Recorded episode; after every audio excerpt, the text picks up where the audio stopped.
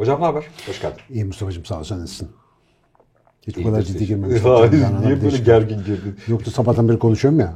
Mesela bu kıyafeti hatırlayacaksınız. Hatırlayacaksınız. Soru yorumlardan. Aynı gün evet soruyorum bir sürü sonra üstüne Canan ama Canan'ı rahatlamak için çekiyoruz şimdi Allah için. O zaman seni dinlendiren bir muhabbetle beraber başlayayım.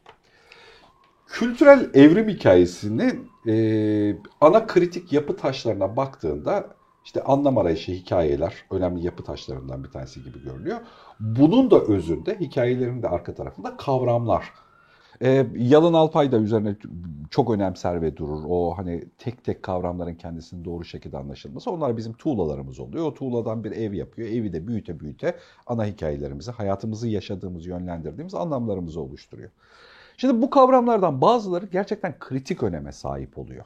Mesela şu sahip olma fikri acayip kritik öneme sahip evrimlerden bir tanesi. Yani kültürel olarak biz bir şeye sahip olabileceğimizi zannettiğimiz, bunu böyle atadığımız, hani karar verdiğimiz, bu ağaç benim, ben buna sahibim, bu toprak benim falan dediğimizde mesela tüm hayatımız değişti, değişik bir şekilde.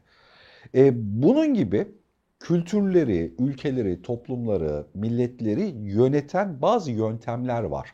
Kelimeler, kavramlar ve yöntemler düşünürken kullandığımız. Bunlardan bir tanesi şu eleştirel düşünebilme kabiliyeti. Bu eleştirel düşünebilme kabiliyetinin Türkiye'de bizim tarafımızdan hiç anlaşılmadığını zannediyorum. Twitter bunu çok iyi örneklerden bir tanesi. Tamam. Yani bir şeye eleştirel bakabilme aslında uzlaşmadığımız bir konuya rağmen uzlaşarak bir şey yapabilme gibi kavramsal olarak arka tarafta başka bir şeyi daha barındırıyor içerisinde. Her konuda uzlaşmak zorunda değiliz ve bu sadece basit bir şekilde ben bir hata gördüm ve bunu sana söylüyorum durumu da değil. Bambaşka bir kültür barındırıyor kendi içinde. Biraz için bireyselleşmeyle de alakalı falan falan. Doğası gereği ben sana, senin kalbini kırmadan, senin statülerini zedelemeden, İşte senin hayattaki duruşunla alakalı sana özel bir baskı uygulamadan seninle alakalı uzlaşmadığım şeyimi, bana farklı ya da değişik gelen şeyimi sana ifade edebilme halinin kendisiymiş gibi görünüyor. Bu eleştirel düşünmeyi, biraz düşünme yöntemleri hikayesine girelim gerçekten. Şu eleştirel düşünmeyi çok biraz lazım. Beraber biraz genişletelim uçlarından tutarak. Zaten bunu hiç çekiştirmemiştik bildiğim kadarıyla. Eleştirel, stratejik, analitik, kritik falan diyoruz. Yani kritik, eleştirel aynı. Girmeden biraz önce söylediğin konu çok enteresan. 2 gün önce biz hep konuşuyoruz ya aramızda. Daha önce Canan'da da konuştuk. Sahip olma falan hikayesi arasında. Bakayım dedim etimolojisine. Şimdi aslında bu tam da bugün konuştuğumuz konuyla alakalı. Self kritik ediyorum. Ne diyorum? Yani sen bu kelimenin anlamını biliyor musun aga? Birazdan o işte kendimi eleştirmekle alakalı kısmı azıcık açarım. Sahip kelimesinin etimolojisine baktım. İşte bu Arapça kökenden geliyor yine. Bizim bu işte İslam tarihine bildiğimiz sahabe falan da aynı kökenden geliyor. Yoldaş demek aslında. Şimdi sahip, ana başat anlamı beraber seyahat ettiğin, bir süre beraber olduğun, yolda birlikte gittiğin anlamına geliyor. Güzelmiş, evet. Arapçada bizim sahip dediğimiz kelimenin karşılığı malik. Yani mülk sahibi olma, malik olma. Ve malikle de hükümranlık aynı anlama geliyor. Ve Arapçada hükümdarla maliğin farkı yok. Arapçada bu iki kelimeyi ayıramıyorsun. Yani malik dediğin zaman aynı zamanda hükümdar anlamına geliyor. Yani bir şeye ancak hükümdarsan sahip olabiliyorsun. Mülk ancak o zaman senin olabiliyor. Enteresan bir tarihsel kırılmayla biz mülk kullanmıyoruz, sahiplik kullanıyoruz. Ve böyle baktığında aslında her şeye sadece sahipsin. Evet. Yani bir süre gidiyorsun ama malik değilsin. Böyle bir durum varmış. Mesela şimdi tam bu sahip olma meselesinden kuantum sıçraması yapayım. Senin getirdiğin ya. Şimdi eleştirme, eleştirel düşünme. Hemen hemen her yerde duyuyorsun falan. İlginçtir, okullarda doğru dürüst öğretilmez ama hep böyle bir erdem olarak bakıyor. Eleştirel düşünme önemlidir falan. Gene etimoloji abi. Hayat kurtaran bir şey. Nereden çevirmişiz biz bunu? Kritik. Critical thinking diye geçiyor ya. Bakıyorsun kritik kelimesinin kökenine gene işte Yunanca zannediyorum. Krikein mi? Öyle bir tane kelimeden geliyor. Farkını fark etmek, ayırt etmek, yargı koymak gibi anlamları var bunun. Şimdi bir şeydeki eksiği görebilmek, o eksiği tamamlamak, o eksikle ilgili onun varlığına dair yargı koymakla alakalı bir durum. Şimdi eleştirel düşünme, bizde mesela eleştirme hakaret gibi algılanabiliyor. Biz mesela eleştiriyi çok kaldırabilen tipler değiliz. Bunun temel nedenlerinden bir tanesi eleştirinin nasıl yapıldığını bilmediğimiz gibi yapılan şeyin eleştiri olup olmadığını da ayırt edebilecek bir kavramsal çözünürlüğe sahip değiliz. Çünkü öğrenmemişiz böyle bir şey. Yani kelime olarak da, kavram olarak da, yöntem olarak da hayatımıza girmemiş. Mesela biz seninle bir toplantı yapıyoruz ki Cananlarda da bunu çok yapıyoruz aslında ama diyelim açık beyinle ilgili bir şey işte. Ben diyorum ki eğitimde şöyle bir şey yapsak. Sen diyorsun ki bence öyle olmaması lazım. Çünkü şöyle bir şey olması lazım. Şimdi aslına bakarsan bana direkt dalıyorsun sen yani. Şimdi bizim oraların jargonunda bu baba falan değil mi? Halbuki sen orada ne yapıyorsun? Benim düşüncem içerisindeki bir açığı buluyorsun. Ben orayı zira zıplamışım, orayı düşünmemişim. Diyorsun ki bak baba burada bir şey var. Burayı düşünelim diyorsun. Beni oraya odaklıyorsun. Ve aslında benim düşünce zincirimi tamamlamam için bana eksik yeri gösteriyorsun. Şimdi mesela film eleştirisi. Şimdi bu kıstasa uyan kaç tane film eleştirisi okuduğunuza bakayım. Berbat film, bok gibi hiç beğenmedim falan. Tamam mı? Şimdi bu eleştiri değil. Mesela yönetmen yapmış, işte birisi bilmem ne sistem eleştirisi yapmaya çalışmış ama atıyorum işte filmin şurasındaki şöyle bir tutarsızlık olmayaydı bu çok daha tatlı olurdu. Ya da efendim işte bu konu böyle değil falanca tarafından şöyle ele alınmıştır falan gibi. Emek harcandığı belli olan bir katkı verme çabası içermediği sürece eleştiri olmuyor. Aşağılama oluyor, hakaret oluyor ve işin kötüsü biz aşağılama, hakaret, eleştiri arasındaki farkı bilebilecek bir kültürden yoksun olunca ne yapıyoruz? Aleyhte bir şey söyleyen, senin düşüncene, işine, aksiyonuna dair ya bir dakika diyen herkesi seni engelliyor, seni blokluyor, seni işte sana hakaret ediyor falan gibi algılama eğilimine giriyorsun. O yüzden biz ne yaparsak yapalım. İnsanın fabrika ayarlarının 3. maddesinde uzun sündürmeye çalıştığım gibi bir kafayla yapabileceğimizin sınırı var. Becerebileceğimizin sınırı var. Bizi süper organizma yapan şey bizim gibi diğer insanların yaptığımız işi olabildiğince dahil olması, onun bizim iyi tutamadığımız yerlerinden onlarla beraber tutabilmemiz ve böylece işte koca ne bileyim bir katedrali, bir camiyi ayağa kaldırabilmemiz, bir eser yaratabilmemiz. Bu her konuya farklı alanlardan bakan zihinler gerekiyor ama bu zihinlerin beraber çalışabilmesi için herkesin birbirinin gördüğü alana saygı ve merakla yaklaşması. Yani arkadaş sen ne görüyorsun acaba benim yaptığım işte? İşte tam burası o işte critical thinking dediğimiz şeyin çalışması gereken yer, eleştirel düşüncenin. Ama ben doğru dürüst abi bir de şöyle bir şey oluyor. Hakikaten güzel başlıyor bir eleştiri. Bir süre sonra bildiğin hakarete sarıyor. Yani çünkü o da bilmiyor yazık. Baştan başlıyor bir şey, kibarca giriyor konuya. Lan bir yere giriyor, sen hep böyle yapıyorsun zaten'e bağlıyor. Şimdi bu eleştiri değil, bu bir aşağılama. Yani o kişi etiketleme, stigmatizm dedikleri şey.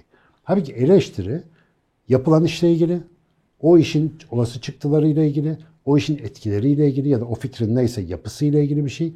Ve en önemli konu eksiğini gösterip tamamlamaya vesile olmakla ilgili bir şey. Yani onarmakla alakalı bir şey aslında. Yıkmakla alakalı değil. Ya da belki de geliştirmekle alakalı. Geliştirmek ya da. Hatta, aynen öyle. Geliştirme zaten bir şey eklemekle ilgili söyleyeyim. Bizde bir şey yapma, yani hani bu doğu kültürünün geneline yaygın olsun hani söylediğimiz şey. Bizde bir şey yapma daha ağırlıklı motivasyona dayalı ya, düşünceye dayalı değil aslında. Gazla çalışmaya dayalı. Motivasyona dayalı olunca ben de düşüyorum bu tuzağa bu arada. Biri bizi yanından bir etkiyle girdiğinde biri bizi durduracakmış hissi yaşıyoruz. Evet. Motivasyon devamlı hareket etmeli ya. Hareketten evet. Gazını alıyor yani hani bir şeyde. Biri bizi durduracak olduğunu düşündüğümüzde bu bizi çok rahatsız ediyor. Yani şey gibi düşün. Akıştasın, hızlıca yürüyorsun. Biri önde lap diye çıkıyor. Çok yavaş yürüyor. Bilmem ne oluyor. Nasıl orada hemen sinirleniyorsun falan. Hani şeyin bozuluyor. Blokaj algılıyorsun oradaki hikayeyi. Eleştiriyi de böyleymiş gibi algılıyoruz. Halbuki şey çok güzel bir tarif bu arada. Hani onu tekrar üzerinde durmak istiyorum. Yani bir bütünmüş gibi görünen şeyi bilgiyle parçacıklarına ayırarak, analizleyerek tekrar bakabiliyor olma, kritik edebiliyor olma, sonra bu parçaların birbirleriyle tutarlılığını kontrol ediyor olma, geliştirme. Doğru söylüyorsun yani hani bir sürü insanla arayıp çok en zenginleştirici şey. Bir sürü bambaşka zihinle beraber masada düşünüyor olma, geliştiriyor olma hali. Fakat burada... Zaten burada parantez için de mesela muhtemelen daha sonra konuşmamız gerekecek. Yani kritik edebilmek, eleştirebilmek için analitik düşünebilmek, analitik bakabilmek de lazım. Bu da analitik düşünce de ayrı bir başlık bu arada. Evet. Yani o ayrı bir beceri yani. Evet. O yoksa zaten... Burada ama şunu da eklemek lazım işin içerisine belki ayırt etmek için. Bir Türkiye gibi yeni bir şey yapma, düşünme, düşünceyle bir şey geliştirme gibi ülkelerde motivasyona dayalı kalmak zorunda kalıyoruz. Çünkü düşünerek eylem yapma toplumun geneline yaygın olan temel davranış değil. Yani şey yani kumrular gibi. Hep biz negatif okuyoruz buradaki hikayeleri. Hep bununla ilgili konuşmayla alakalı her şey çok düşünme delirirsin falan gidiyor. Hani konu yani genel toplumsal akıl, sezgisel aklımız negatif okuyor düşünmeyle ilgili davranışı. O yüzden zor hani burada bir şey yapma. Bir de önemli bir ayrıştırıcı durum daha olduğunu düşünüyorum. Kültürel olarak kendinle denk gördüğün zihinsel insanlarla olabilir bir şey eleştirel düşünce. Yani kültürel anlamda belli bir bilgi biriktirme, egzersiz, yaşam, bakış bilmem ne oturmamış yapılarda yani birbirlerinden farklı yerlerde duran insanlarda eleştirel düşünce doğası gereği oturmuyor. Twitter bunu panayır. Yani. Aynen öyle. Bir şeyde. Şu anda aklıma bir şey getirdin. Film yaptın. Bu filmi bir ne bileyim işte spor sever bir arkadaşın eleştirdiğini düşün. Bir de Francis Ford Coppola'nın eleştirdiğini düşün senin filmi. Ne kadar fark eder? Yani evet. O konuyla o yaptığın şeyin kültürüne, bilgisine, deneyimine sahip bir yerden gelen eleştirel bakışla bu ne lan diye başlayan hikayenin aynı şey olmayacağı çok aşikar yani. O kültürel meseleyi de çok hızlı atlıyoruz ve ben Twitter'da tabii bu işin artık muhtemelen doktora düzeyde aşmış olmalıyım yani senelerdir. Evet sen iyi oynuyorsun oradaki hikayeyi. Tabii ya Aziz Sancar'a diyorlar ya molekül falan ne konuşuyor kimsin sen falan diyor. Nobel aldı yani o kadar. Bu sadece şey değil yani bir yöntem bilmemekle alakalı eleştirel kritik falan bilmemekle ilgili bir şey değil. Toplumsal terbiye ile alakalı da bir şey. Şimdi toplumsal terbiye nasıl oluşur? Hep soruyorlar işte bunu dinleme öğretelim, gelenekleme öğretelim bilmem ne hikayesi var ya. Abi işte bu bahsettiğimiz başlıklar mesela biz seninle niye burada kıvranıyoruz bunu konuşalım diye. Toplumda açığı var. Okulda Ege bölgesinin üzümleri yerine bunu bir öğreneydik. Yani bunun mesela şeylerini yapsaydık, simülasyonlarını yapsaydık, münazaralarda kullansaydık bir şey olsaydı. Bunu öğrenemediğimiz için İşte eleştiriyle aşağılamayla her şeyi karıştırıyoruz. Gerekiyor hocam tabii onun için ama yani okul bilişsel anlamda bir gelişim için çok uygun bir alan ya da yapı değil. Bu arada az önce ister istemez söylerken mesela kültürel denklik gerekiyor derken oraya hafif bir gayya kuyusu oluşturmuş oldum. Yani. Tabii ki orada biraz çünkü orası açmak. Çok orası çok muamma barındırabilir. Sen mi beni eleştireceksin noktasına yani gibi bir kötü bir aristokrasi de barındırdığı için de bir de hani çok kolay bir komplo teorisine dönebilir bir şey oldu yani. Hani kimler kimlere, neyler neylere falan mevzusu. Burada seçki tahmin ediyorum. Kişinin kendisi üzerinden yapılması gereken bir seçki yani. Kendisinin seçtiği fanusla eleştiriye açık olma. Çünkü ya bizim aslında bu sohbeti konuşmamızın zemininde gerçekten bu var. Eleştiriye çok ihtiyacımız var. Yani bu şey gibi değil yani gayet analitik düşünen ben bir sürü gelen yorumda akıllıca olan her yorumu gerçekten cebe alıyorum. Yani bununla alakalı hiç kim yani orada işte akıllıcasının ne olduğunu benim anlayabildiğim seviyede bazılarını sen anlayamayabiliyorsun. Adam doğru bir şey söylemiş olabilir ama sen fark edebiliyorsun. Bazıları da kültürel anlamda hiç konuşulur seviyede değil yani. Hani sakız çiğnerse oruç bozulur muya gidiyor. Yani hani konu kendisi sohbeti oradan geliyor. Başka bir ihtiyacı var bir şeyde. Bu ihtiyacı bilip ama bu havuzu işte bunu kimlerle beraber eleştireceğiz, nasıl bakacağız havuzunu galiba bizim kurmamız gerekiyor. Bir şey düşünürken ya da yaparken. Bugün bir soruyorum bölümü çektik işte. Unuttuğumuz cinsel tanımlarla ilgili. Evet. Şimdi onu çekmemize vesile olan 15 yaşında bir genç arkadaşımız. Bizim bir videomuzu izliyor. Annesi bizim takipçimiz. Kendisi de bizi takip ediyormuş. Zira bize bir sesli mesaj göndermiş. O mesajı bana ilettiler. Sesli mesajında tam bir adam gibi ayakları yere basan, eli yüzü düzgün, adam gibi dedim diye yardırmayın yani insana yakışır anlamında kullanıyorum.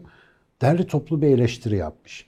Hem de hassas olduğu belli olan bir konuda. Çünkü biraz yüksek tonda konuşuyor. Diyor ki ya tamam diyor video çekmişler ama diyor şu kavramları birbirine karıştırmışlar falan filan diye bayağı bildiğin söz kaydı böyle nalına mıhına ve bize yeni video çektirtti mesela. Ne yaptı? Gerçekten unuttuğumuz bir şeyi hatırlattı ve sonunda da diyor ki biliyorum ben de bu kanalı takip ediyorum. Muhtemelen iyi niyetle bir şey yapıyorlar.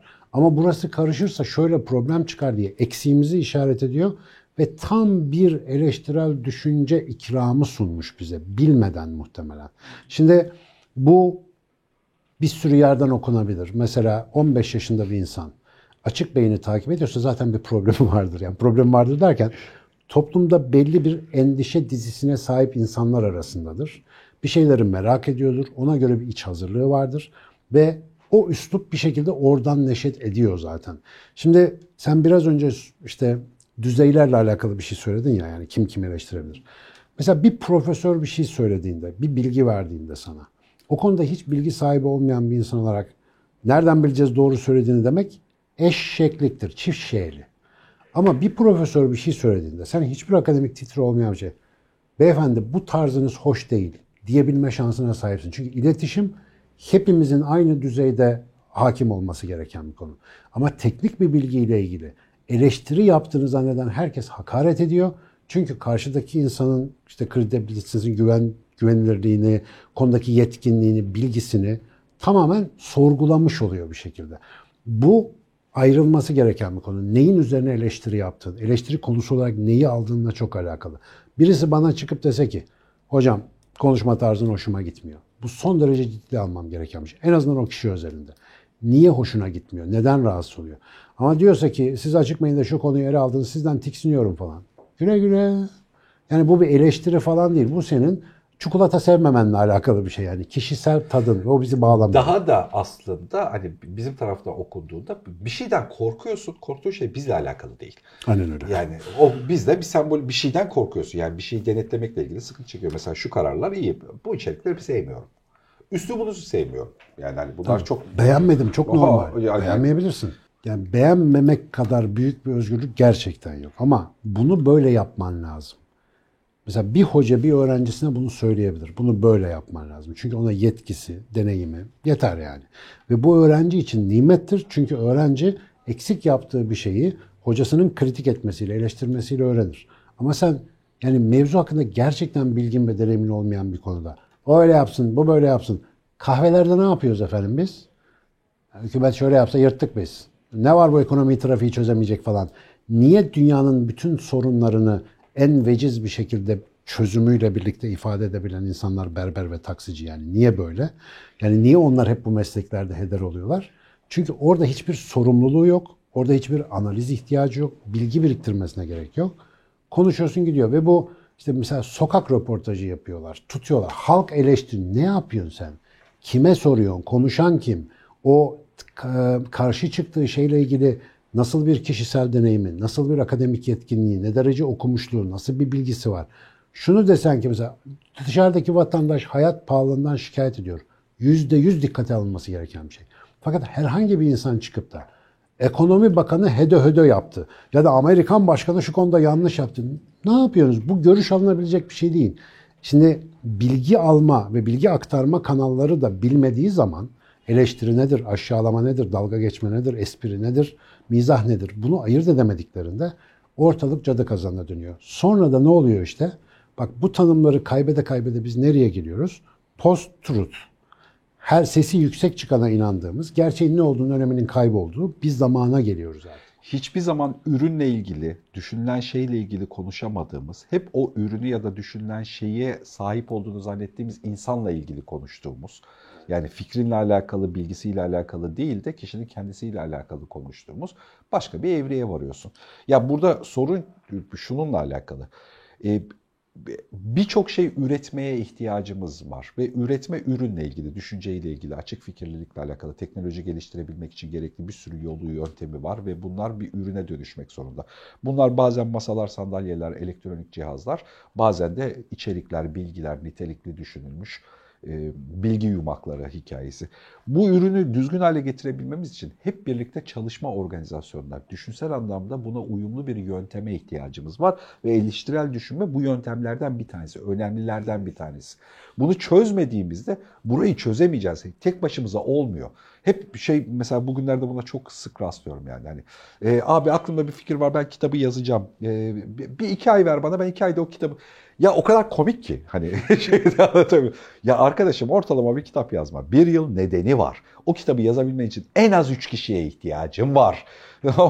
Bilgiler açısından da değil bu arada. Sadece teknik tarafı için en az 3 kişiye ihtiyacım var. Bir de içindeki bilgilerle alakalı birileriyle konuşman, düşünmen, araştırman, sohbet ediyor olman da gerekebilir arka tarafta durumuna göre, pozisyonuna göre. Şeyi de hatırlatmakta fayda var. Muhtemelen bizi izleyen genç arkadaşlar. Tam diyorsunuz da böyle eleştirel düşünce ne? Yani nasıl yapılır? Şimdi kitabi olarak bazı kıstasları var bunun. Bir kere eleştireceğin şeye odağını yöneltmen lazım. Yani ona bütün dikkatini vererek bir kere onu fehmetmen lazım. Film eleştiriyorsan, fikir eleştiriyorsan, aksiyon eleştiriyorsan orada ne olduğunu, mümkün olduğu kadar uzanabildiğin kısımlarıyla başlangıcı, süreci ve sonucu, hatta etkileriyle beraber bir fark edebilmen lazım. Sonra onu işte demin dedim ya, analitik tarafa ihtiyaç var. Parçalarına bölerek inceleyebilme kültürüne sahip olman lazım. Şimdi ön yargısız bakış dediğimiz şey söylemesi kolay, yapabilmesi çok zor bir şey. Mesela eğer sen bir film eleştirisinden gidelim. Bir filmi izleyeceksin, daha bastın Netflix'te. Bakalım bu lavuk yönetmen bu sefer ne yapmış? Şimdi bu başlangıç senin ona eleştiri yapman önündeki en büyük engel. Dinamit patladı zaten. Bir kere başlangıçta bir yargıyla bakıyorsun. Bu kesin gene bir halt yemiştir diye. Ve halt arıyorsun zaten işin içerisinde. Ama tamamen onu önüne nesnel bir obje olarak, nesne olarak, bir olay olarak, hareket olarak koyarsan ve yavaş yavaş parça parça. Mesela bu yapılan işin bütünü, vaat ettiği çıktığı vermekte midir? İddia edilen bilgiyi içermekte midir? O etkiye yönelik olarak araçları uygun biçimde kullanmış mı? Ne kadar sıkıcı değil mi? Araçları uygun biçimde kullanmış mıdır? Falan filan gibi analitik soruları sora sora bunu aslında bir inceliyorsun. Yaptığın şey şu ve kelime anlamı neydi? Eleştirinin yani orijinal versiyonu, kritiğin. Boşluklarını fark etme, ayırdına varma. Yani ona biraz dikkatli bakmayı gerektiriyor. Onu ciddiye almayı gerektiriyor. İnsan ciddiye almadığı bir şeyi eleştiremez dolayısıyla. Eleştiri dediğimiz şey ciddiye aldığımız şeylerle alakalı. Bakalım şimdi mesela eleştiri yönelttiğimiz kaç şeyi ciddiye alıyoruz? Mesela herkes siyasi bir tarafı eleştiriyor. Herkes de genellikle karşı tarafı eleştiriyor. Karşı tarafı ne kadar ciddiye alıyorsun peki? Hangi söylediğini dinledin? Ne zaman bir toplantısına gittin? Ne zaman bir bültenini okudun? Parti programına ne zaman baktın? Ciddiye almadığım şeyi eleştiremezsin ki, ancak hakaret edersin, aşağılarsın, yok sayarsın ya da boğuntuya getirmeye çalışırsın. Dolayısıyla eleştiri için o şeyle bir bağ kurman gerekiyor. Bağ kurmadığın şeyi de eleştiremezsin. Eleştirel düşünce aslında kitabi kısmı böyle bir şey. Teknik bir konu. Ve hayatımızda yaptığımız her şeyde buna ihtiyacımız var. Ben mesela Açık Beyin'de bayılıyorum yorumları okumaya. Bu arada sizin yaptığınız yorumların hemen hemen hepsini biz okuyoruz. Obsesif bir şekilde.